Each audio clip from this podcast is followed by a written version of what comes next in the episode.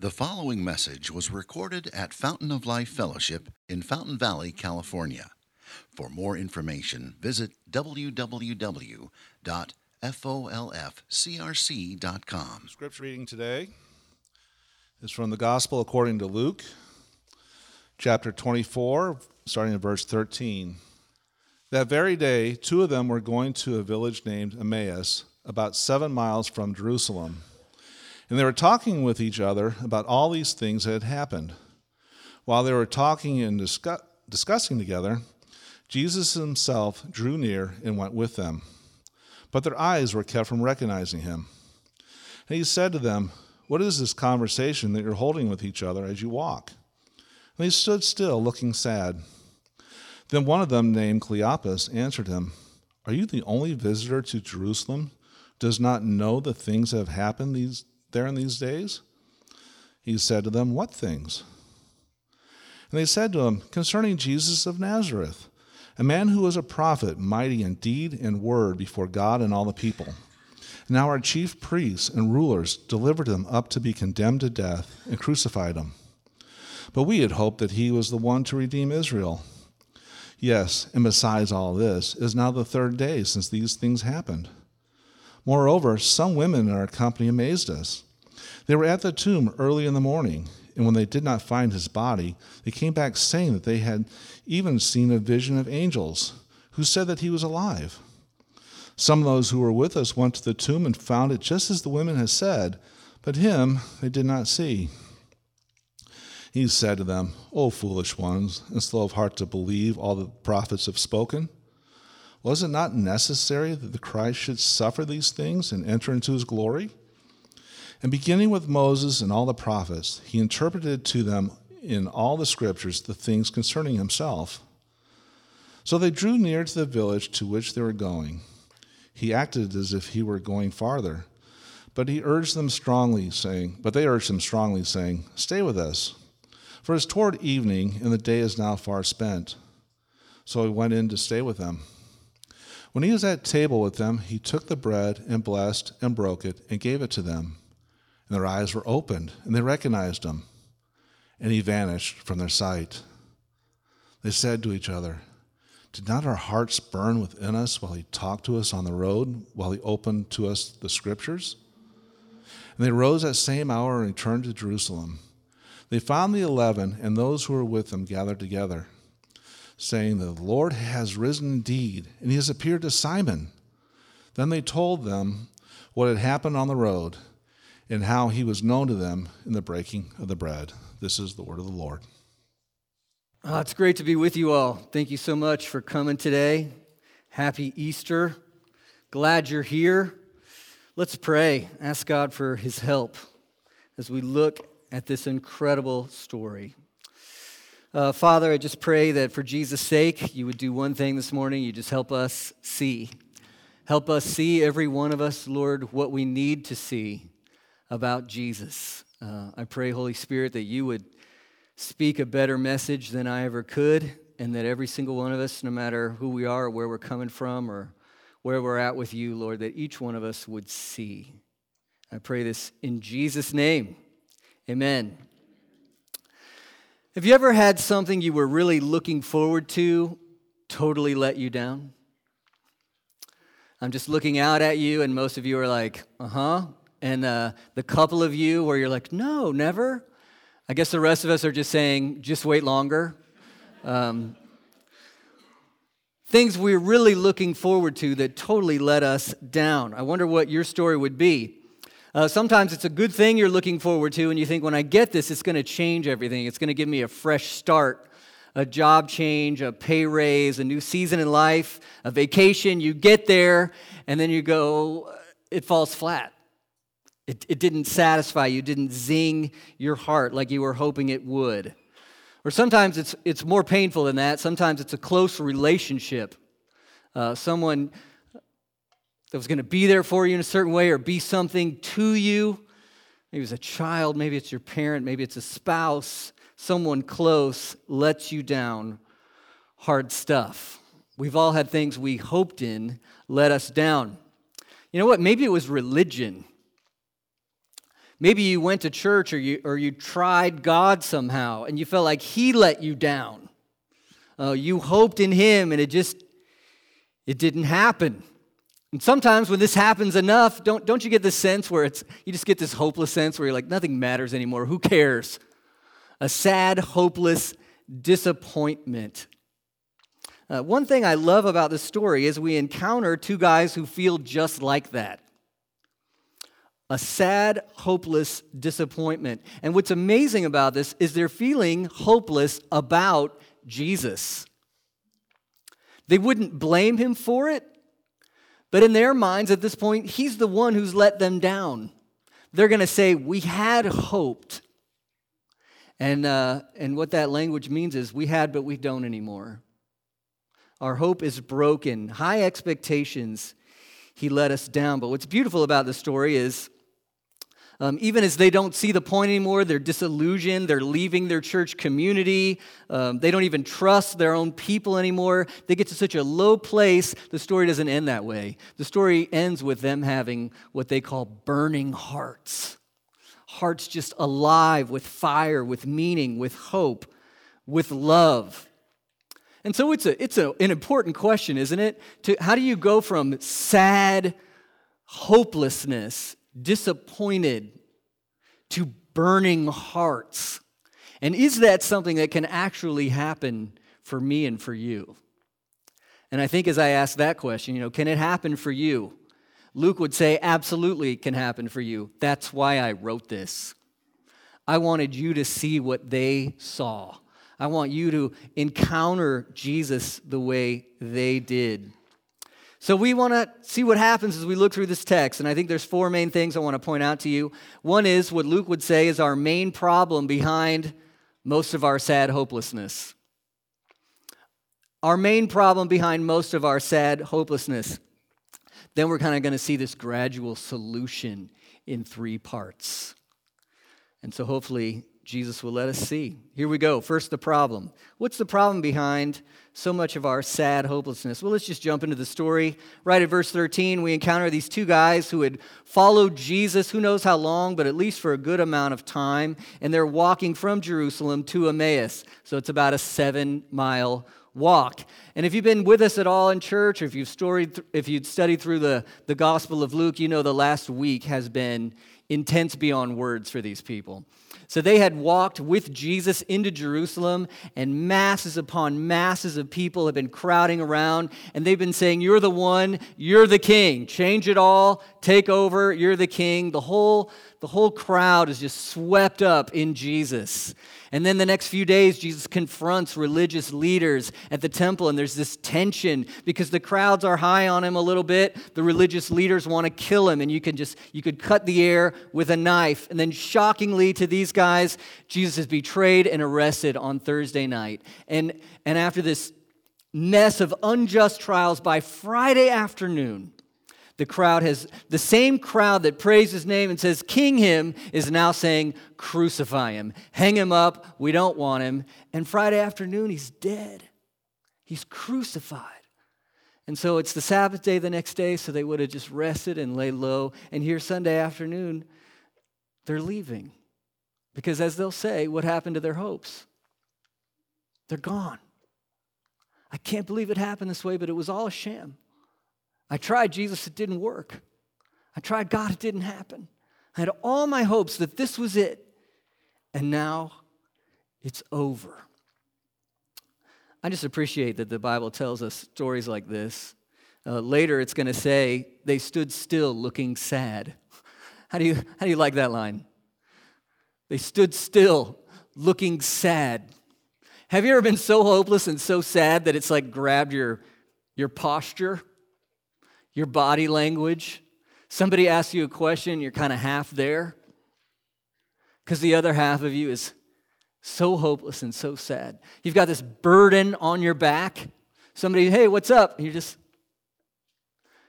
you're not quite there because your hopes have been so broken. That's where these guys are. But Luke lets us in on something they can't see, at least not at first. Verse 15 While they're walking and talking and discussing these things together, Jesus drew near and went with them. Now, it wouldn't be that strange for strangers to uh, come together and talk as they walked. Everybody walked back then, right? You don't have cars for a century. You got to walk. Somebody else is walking. You glue together. You have conversations. That wouldn't be that weird. What is strange to us is, verse 16, as Jesus comes to talk to them, what do they not recognize? They don't recognize that it's Him. So Jesus says, Hey, what's up? What are you guys talking about? This would kind of be like somebody asking you what's up on September 12th, 2001. What's new?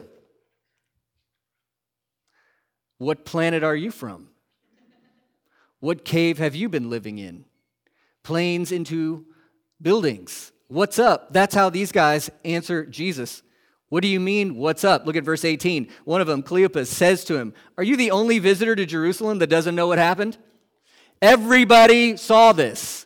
The crowds praised him, then wanted him dead, and now everybody knows hey, tomb's empty, we don't know what's going on. Everybody knows. You're the only one that doesn't know this. But Jesus, he's, he's working on him, isn't he? Because then he asks another question. That's what he does with us. What things?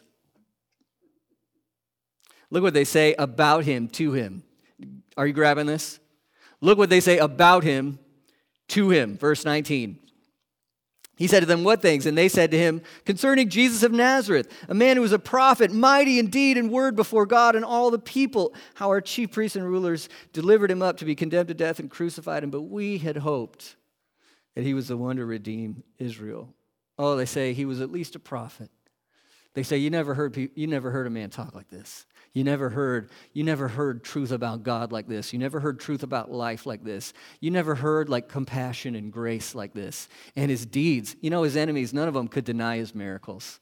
They could say, hey, Satan did it, or they could say this and that. Nobody could deny that he did massive miracles in front of thousands and thousands of people. He was, he was, there was nobody like him in what he did and what he said. And we had hoped, we had hoped he was the one. We had hoped he was the hope. He, we had hoped we'd found what life is about, but then they crucified him.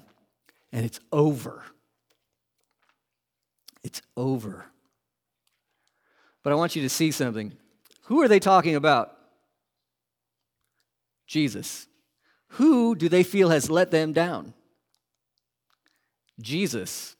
Who are they talking to? Jesus. Who can they not recognize? Jesus. There's irony here. There's irony here. They're telling Jesus about how Jesus let them down because they can't recognize Jesus. The only Jesus that's ever let anybody down is one you can't recognize. Verse 16, remember back to uh, their eyes were kept from recognizing him? Why can't they recognize him? Um, some people say, hey, the resurrected body is different. He can do things pre resurrected people can't do. And that's true, right? Or uh, the, there's the shock and awe of the totally unexpected. When you just know something can't happen, then it happens. It's like you can't even see it happen because you just know it can't happen. But there's something more than that here. Do you see verse 16? Their eyes were what? What's that word? Kept from recognize, from seeing him. In some way, there's something about them that they can't conquer to let them see. And maybe there's something about him. He's doing something intentionally. He's not letting them see yet. We're reminded here that Luke will say later in his, in his gospel and later in Acts, he'll say, Jesus appeared after his resurrection to his disciples over and over and over and over again. But here at the end of Luke, Luke just picks these kind of three episodes. And why does he pick these three out of the other, you know, 47? I made that number up. I don't know that there's 47. Why does he pick these three? Well, it's an intentional teaching thing, right? He wants to communicate something to you. So he has chosen this story because he wants you to kind of put yourself in the shoes of these two disciples. He wants you to see what Jesus intentionally did with them so that they could see something new, so that he can teach you the same thing. It's intentional. And here's the thing one reason they can't see Jesus is a heart problem. One reason they can't see him is a heart problem. Later on in this passage, they describe how the ladies of their church community, what did they tell him that very morning? tombs empty. Jesus is alive. Hey, look at 24, verse 10, just as a reminder of where they've been. Luke chapter 24, verse 10. Now it was Mary Magdalene and Joanna and Mary, the mother of James, and the other women with them who told these things to the apostles. These are trusted members of their community who have walked with them for a long time. They told them what happened, but look at the response, verse 11. These words seem to them what? An idle tale. This isn't nice. What do they do with these the, the witness of these trusted ladies? Y'all are silly. Just emotional. You're just trying to make the, make it, make, you know, you're trying to find a silver lining in a terrible situation. It's ridiculous. That's what it means, an idle tale. It's ridiculous. Why would we trust you? They're slow to believe, right? Look, hadn't Jesus even talked about this before? Luke 18. Look at Luke 18, 31. It's before they go and get to Jerusalem. Luke 18 31. See, we are going to Jerusalem. Everything that's written about the Son of Man by the prophets will be accomplished. He will be delivered over to the Gentiles, will be mocked and shamefully treated and spit upon. After flogging him, they'll kill him. And on the third day, what? He will rise. Have they heard this before? Yeah, but you know what? Later in the text, it'll say it was hidden from them. They couldn't see it, they couldn't get it. Here's Jesus' diagnosis to these guys later in the conversation. Look now back at Luke 24, verse 25. He loves these guys and he loves us, but this is what he wants to say. Remember, he loves you. Verse 25, what's he say to them? To us. oh, foolish ones, and slow of heart to believe all that the prophets have spoken. What's he say about their hearts? You're foolish. You don't really know what to pursue in life. You're looking for all these other things for your hope, for your identity, for your meaning, for your future. You're looking everywhere else. You're foolish. And then he says, slow of heart to believe. It's kind of like you're stubborn and spiritually a little stupid a little stupid. You're, you're not really taking into account the clear evidence that's right there. You're slow of heart to believe, and I want you to see this one more word that's really important. Verse 25, he said to them, O foolish ones, slow of heart to believe. What's that next word? All that the prophets have spoken. Verse 26, was it not necessary that Christ should suffer these things and enter into his glory? Verse 27, we'd all love to hear this sermon, beginning with Moses, and what's that next word? All the prophets. He interpreted to them in all the scriptures. All, all, all, all, all. It's ironic. They're telling Jesus about how Jesus led them down because they can't recognize Jesus. And then he wants to explain all of what the prophets said about him. So let's just back up for a second. Did these guys believe in Jesus to some extent? Yeah. They followed him. But did they see the whole picture of who he was? No. And that's the point. That's why they're sad and hopeless. They have an incomplete, limited view of Jesus, a truncated view of Jesus, a, a Frankenstein view of Jesus, not put together correctly. They don't see the whole Jesus. They don't get the real thing. Because if you saw the whole Jesus, your heart would burn.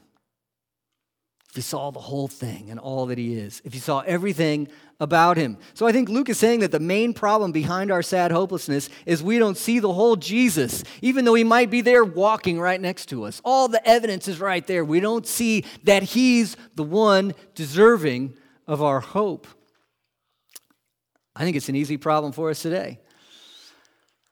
It'd be, it'd be fun, it'd be interesting to sit and talk together, each one individually, about what you believe about Jesus. I bet almost none of you would say, I don't think he existed in any way, shape, or form. You probably all believe something about Jesus. And I, I wonder, have you ever Kind of discerned that about yourself. What do you believe about Jesus? It's a very common thing for some people to say, well, I think he's a good teacher. Or I think he was a, a special prophet.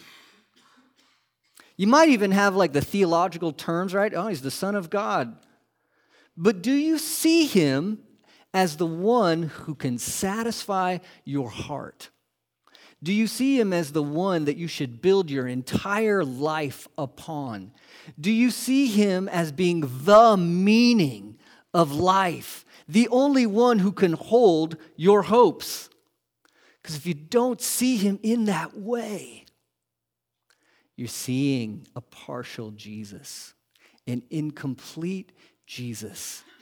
And that is at the root cause of so much of our sad hopelessness.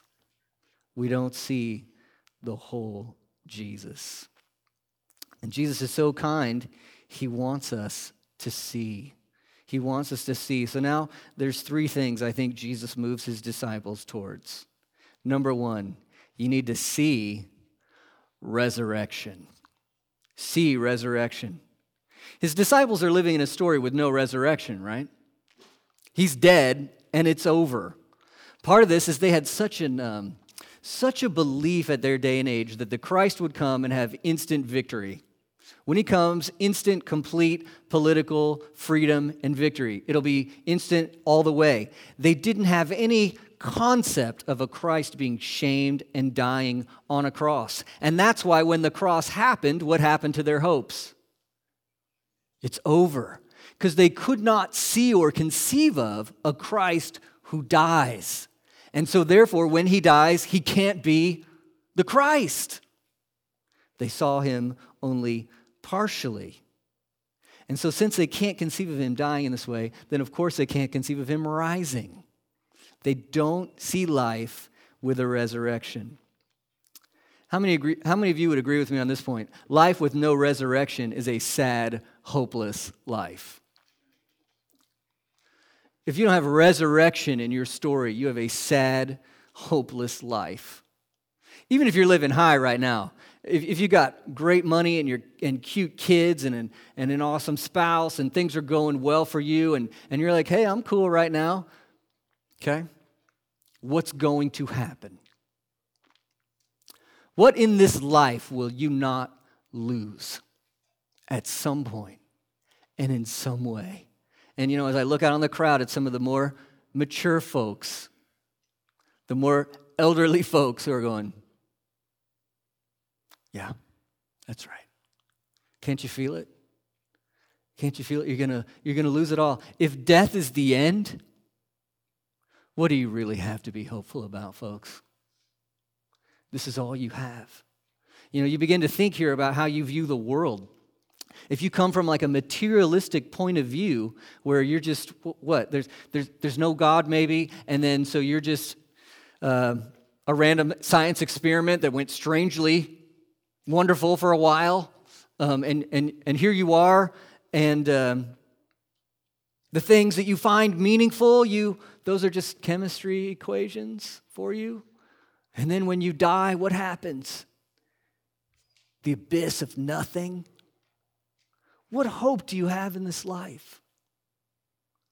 It's just, you know, try to have fun. That's all you have. Sad, hopeless. You think of justice, think of the suffering and the pain. If this is as good as it ever gets, this world, these experiences, if that's all you have to look forward to, isn't it just a plane crash? There's no hope. But what if? What if there's really a resurrection? What if death is just a door for you?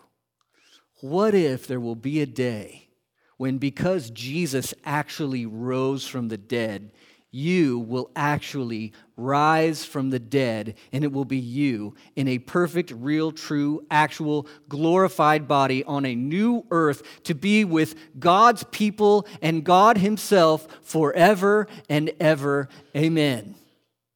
Is there hope in that world? Is there joy in that world, even in the midst of pain and loss? Is there something to look to? And doesn't it give new meaning to this life? This life is now as bad as it will ever get. And the way we live this life affects the experience of the next life. Oh, there's meaning that we can't even fathom. We have to live in a story with resurrection. And Jesus is going to show them, right? As we heard in the story, when he breaks the bread, what do they see? He's alive. He rose from the dead.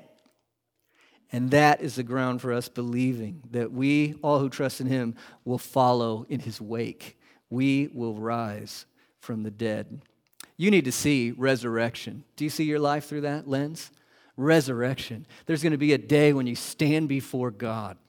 And there's the promise that all of God's people will rise as Jesus has risen. I want you to see just how honest this story is. Do, do you believe in a literal resurrection? Can you trust this, this gospel account? There's a, have, has anybody ever heard of the Gospel of Peter? You kind of have to be a gospel nerd to know about that. Um, it was written about 100 years later. And so the, the first problem with the Gospel of Peter is Peter would have to be like 200 years to write it, 200 years old, okay? But in the Gospel of Peter, when it talks about Jesus' resurrection, um, it says that the angels' heads reached to heaven. Let's go ahead and view that one for me. Okay? And even better than that, Jesus' head reaches beyond the heavens. What does that sound like to you?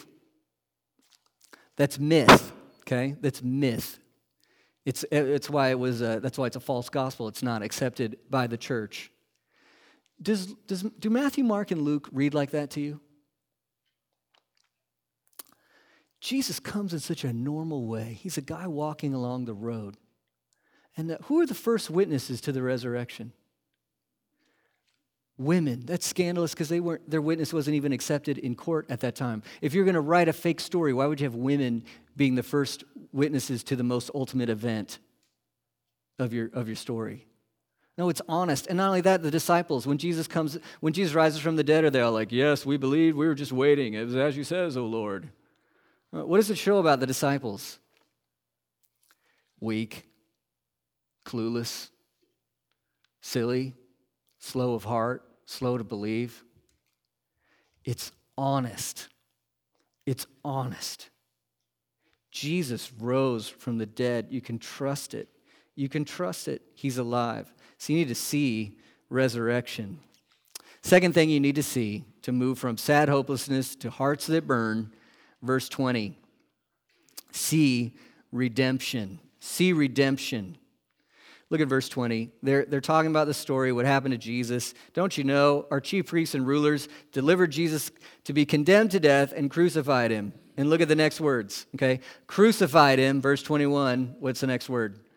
But we had hoped that he was the one to redeem Israel. They crucified him, but we had hoped he was the one to redeem Israel. In their minds, the crucifixion meant he could not be the one to redeem Israel. And those of you who have been Christians for a little bit, you're kind of like, huh, why are you chuckling ironically? They think his crucifixion meant he could not be the one to redeem Israel. We know the secret. His crucifixion was the way he redeemed Israel. That's how he redeemed us. What's it mean to redeem? What's it mean to redeem? It's to buy out of slavery. To buy someone out of slavery, it's to set someone free. And one reason the, the disciples stumbled on Jesus' crucifixion is they could only see like a, a surface level redemption as their need. Uh, so what nation was Israel under? You remember? The Roman Empire. How kind, generous, generous, you know, beneficent were they? They were, they were terrible, right? Um, they were, Israel was under s- slavery nearly to Rome. And so when they saw Jesus being the one to redeem, what are they hoping for? Get us out from under Rome. Save us, set us free. Rem- that reminds me of me. I wonder if that reminds you of you. What do you look to Jesus for usually? Change my job situation. Save me from this jerk of a person in my life. I should have gone to this side. I'm, I'm just kidding. Um, help me with this sickness problem. What do we tend to, to look for redemption from? Our circumstances. And then when Jesus doesn't come through on those prayers, help me with this, save me from that, we think, you weren't the one to redeem. I can't hope in you. That's what happened with these guys. You didn't save us from Rome. You can't be the one to redeem. And they don't see their deeper need for a deeper redemption. What's your true slavery problem? Do you admit that you have one? Do you need to be redeemed? Are you a slave who needs to be redeemed? What's your true slavery problem? You can say, I'm not a slave to anything. I'm free. I do what I want. The Bible calls this kind of slavery sin. Have you heard that word? Sin. Sin is rebellion against God. It looks at God and says, I don't want you, I don't trust you, I don't want to live for you, I don't like what you say. Move out the way. I'm going to be in charge. It's a rebellion against God. And it's also like an addiction. You ever had a friend with an addiction? And then maybe they finally come around to knowing this is not good for me. You got to stop, right? And then what comes out inevitably with an addiction? You got to stop. What? I I can't. I don't want this, but I want it.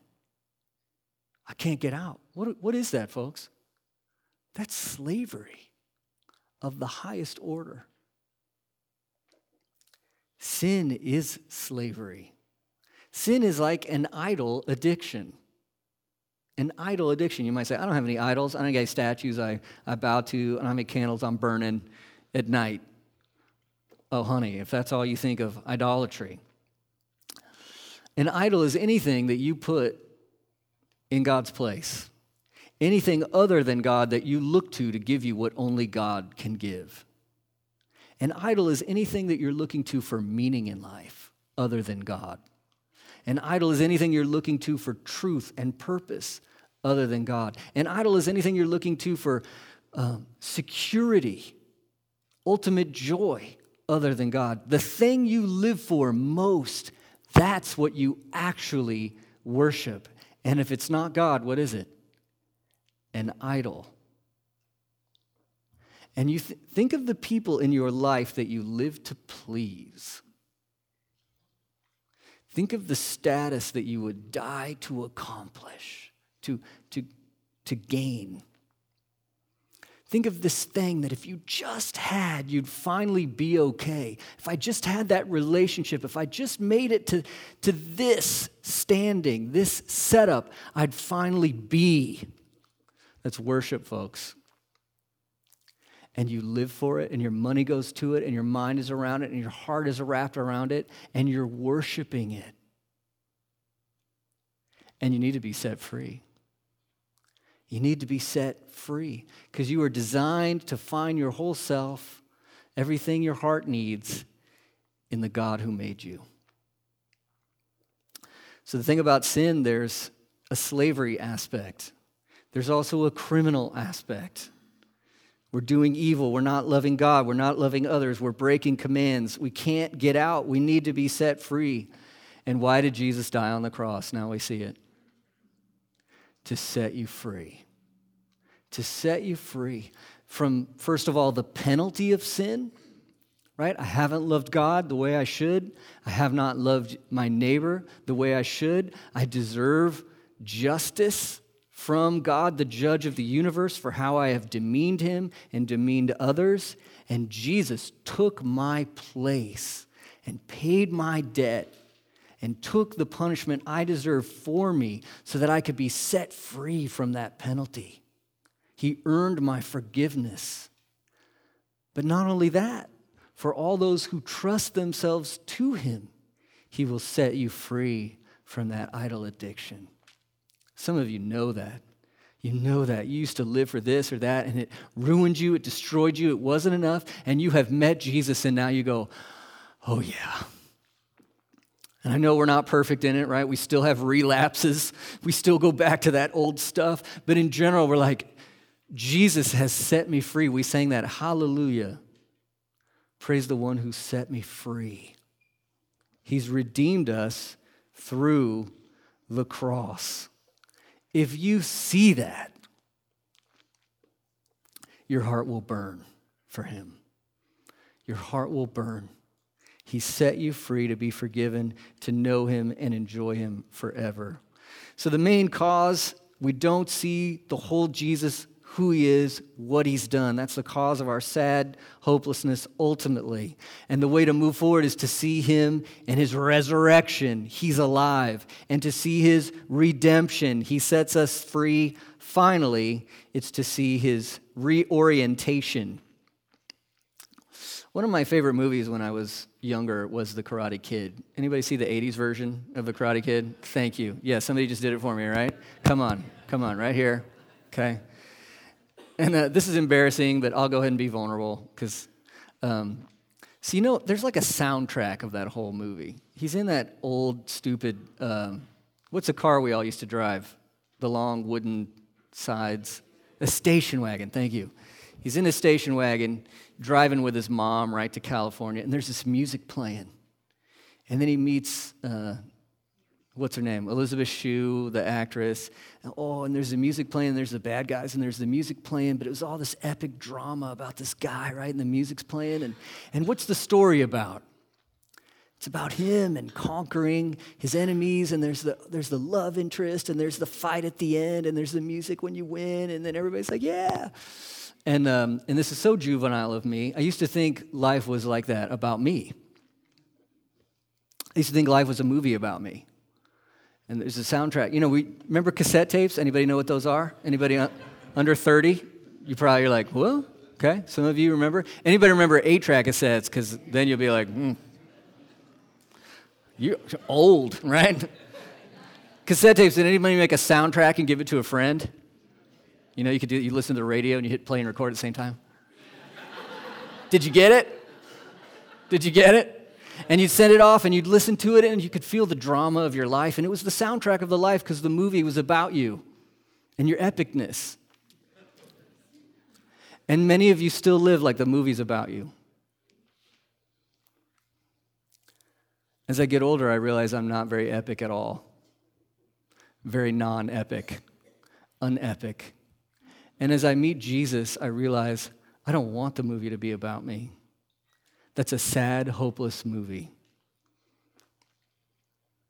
It's a sad, hopeless movie. Look what Jesus says. It sounds real theological, and it is. But look what Jesus says in verse 27.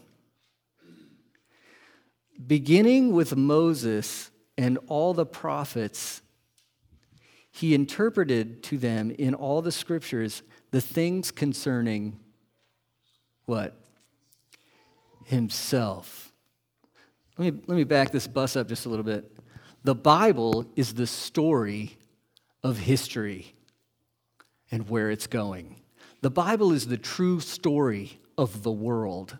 You learn about God and what He's like and who He is, and you learn about the world He has made and what it's for, and you learn about humanity and how we're designed and how we're supposed to live, and you learn about the problem we have because of our rebellion against Him, and you learn about God's grace and how He's going to buy us back, and you learn about how He's done that through Jesus Christ, and how one day Jesus is going to return and renew the world. The Bible is the true story of the world, and Jesus just said this the Bible is about me. That's what Jesus says. It's about me.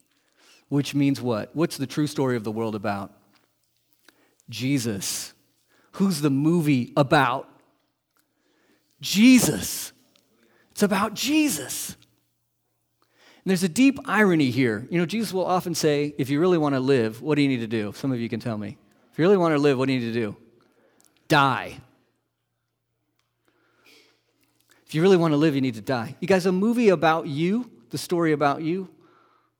and, and how you feel determines what's right and wrong, and how you feel determines what you should uh, be and do about and, and, and, and live for. If the movie's about you, first of all, it's not a true story. And second, it won't meet your hopes. It will crash and burn. It won't work. And so there's a dying there when you become a Christian because you say, you know what? The movie shouldn't be about me. I don't want it to be about me. I'm, I wrote a terrible movie.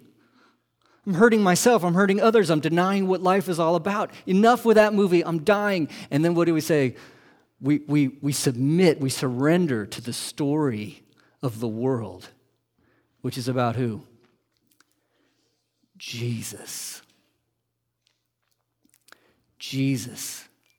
And man, I, you know, you're tempted to, uh, you know, Jesus, Jesus really tempts preachers here with this line because he said, Do you see that? And beginning with Moses and the prophets, he interpreted them in the scriptures, all things concerning himself. So, you know what I could do right now, right? Could be like, turn to Genesis.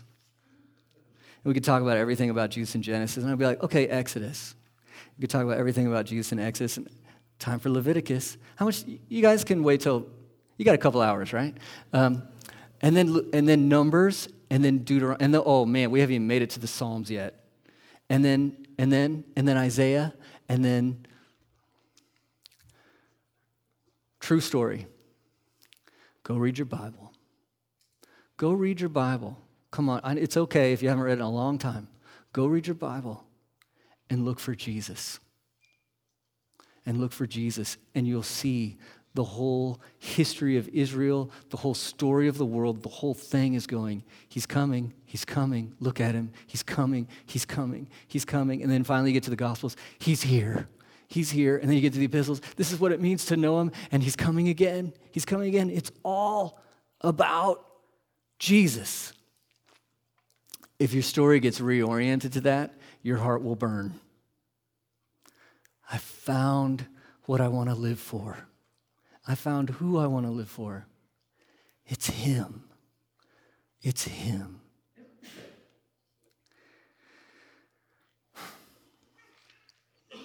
So the disciples here, they listen to Jesus talk as they're walking, and they say, Stay with us, man. We want to hear more. This is the most fantastic walk through the Bible the world has seen uh, on this walk. Stay with us. And he plays like he's going to go on. I think the whole thing is a teaching lesson for them, isn't it? He says, "All right, I'll stay." And then he breaks bread and they just they have this lightning flash in their brains. And what has Jesus allowed them to do? See him.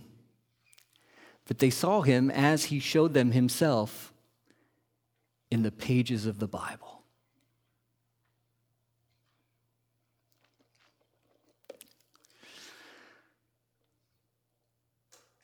I hope you can see him. The whole him. The Son of God who took on flesh, died on the cross, rose again. He's going to come back. I hope you can see him, his resurrection, his redemption, and be reoriented to him so that you find, in place of a sad hopelessness about life, you found the foundation of a burning heart that we want to live for Him. Let's pray. Heavenly Father, we thank you so much that you have sent your Son. We thank you that you teach us and you reveal to us who Jesus is and what He's done. And I pray, Lord Jesus, that just as you did that for your disciples, you would do that for each one of us here today that we would see who you are. Um, we would see the reality of your resurrection and what it means. We would see the reality of your redemption through the cross, and that we would be reoriented uh, to burn for you, the only one worthy of our deepest hopes and dreams and joys. Uh, we love you. We thank you for what you've done. We're so full of praise to you for your resurrection. We pray all these things in Jesus' name. Everybody said, Amen. Thank you for listening, and we invite you to visit us Sunday mornings here at Fountain of Life Fellowship. For more information, visit www.folfcrc.com.